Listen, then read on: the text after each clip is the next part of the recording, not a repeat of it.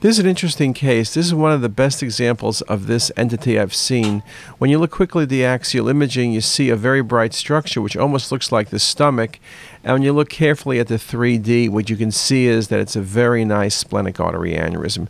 This is probably the largest splenic artery aneurysms I've seen. Uh, this eventually was resected. Boy, this patient was lucky. This easily could have ruptured.